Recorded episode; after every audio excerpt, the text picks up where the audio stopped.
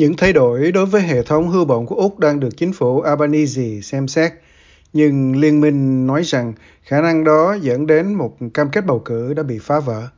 Trong chiến dịch tranh cử liên bang, ông Anthony Albanese cho biết lao động không có ý định thay đổi hệ thống hưu bổng, nhưng giờ thì ông nói rằng sẽ không có bất kỳ thay đổi lớn nào. Đảng Lao động cho biết họ chưa đưa ra bất kỳ quyết định nào, nhưng họ được hiểu là đang xem xét giảm các ưu đãi thuế hào phóng áp dụng cho các khoản đóng góp hưu bổng. Theo hệ thống hiện tại thì các khoản đóng góp hưu bổng bị đánh thuế ở mức thấp hơn là mức thuế thu nhập cá nhân. Chính phủ lập luận rằng hành động này cần thiết, đặc biệt là do dự báo rằng việc giảm thuế hưu bổng sẽ khiến ngân sách tốn nhiều tiền hơn so với lương hưu cho người già vào năm hai không năm không. Người phát ngôn về tài chính của Liên minh Angus Taylor nói rằng bất kỳ thay đổi nào đối với các ưu đãi về thuế sẽ làm suy yếu toàn bộ hệ thống. Toàn bộ hệ thống hưu bổng bị hủy hoại khi những lời hứa bầu cử bị phá vỡ, đặc biệt là khi nói đến các thỏa thuận về thuế và các chi tiêu hưu bổng. Số liệu mới nhất của Bộ Tài chính từ tháng sáu năm hai không hai không tiết lộ khoảng mười hai nghìn người có số dư trên năm triệu. Ông Anthony Albanese nói rằng quỹ hưu bổng được thiết kế để cung cấp cho việc nghỉ hưu, nhưng đảng của ông lo ngại rằng một số ít tài khoản hưu bổng có số dư nhiều triệu đô la. Hưu bổng là để bảo đảm chất lượng cuộc sống khi người ta về hưu. Nó không dành cho các mục đích khác. Trợ lý ngân khố Stephen Jones cho biết số dư hưu bổng nhiều triệu đô la có thể cho thấy hệ thống đang được sử dụng để giảm thiểu thuế hơn là tiết kiệm tiền hưu trí.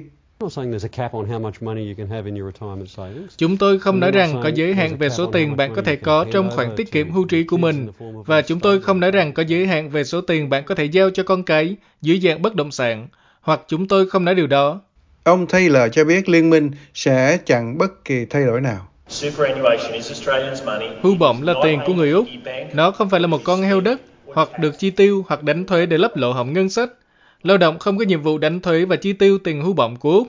Lãnh đạo phe đối lập Peter Dutton đã nói với Radio two G B rằng bất kỳ thay đổi nào đối với các nhượng bộ về thuế đều làm suy yếu sự ổn định của hệ thống hưu bổng. Nếu nó bắt đầu với những người có số dư cao, Ray, họ sẽ tiếp tục quay trở lại giếng, và đột nhiên bạn tụt xuống vài bậc, và những người không nghĩ rằng họ đang xếp hàng, tiếp theo họ sẽ phải trả thêm thuế. Điểm cuối cùng khác là cần phải có sự chắc chắn về quỹ hưu trí. Bây giờ sẽ có những đứa trẻ nói với cha mẹ và ông bà của chúng rằng, những người này sẽ nói, ồ, tại sao tôi lại đầu tư tiền vào quỹ hưu bổng nếu bạn đã làm đúng, bạn đã tuân thủ các quy tắc, và bây giờ các quy tắc đã được thay đổi, và có sự không chắc chắn đã được tạo ra về quả trứng làm tổ khi nghỉ hưu của bạn.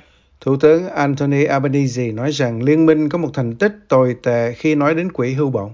Ông chỉ ra việc liên minh liên tục ngăn chặn các nỗ lực nhằm nâng cao cái được gọi là tỷ lệ bảo đảm hưu bổng, là tỷ lệ phần trăm mà người sử dụng lao động phải đóng cho quỹ hưu trí của nhân viên. Liên minh đã phá hoại chế độ hưu bổng ở mọi cơ hội.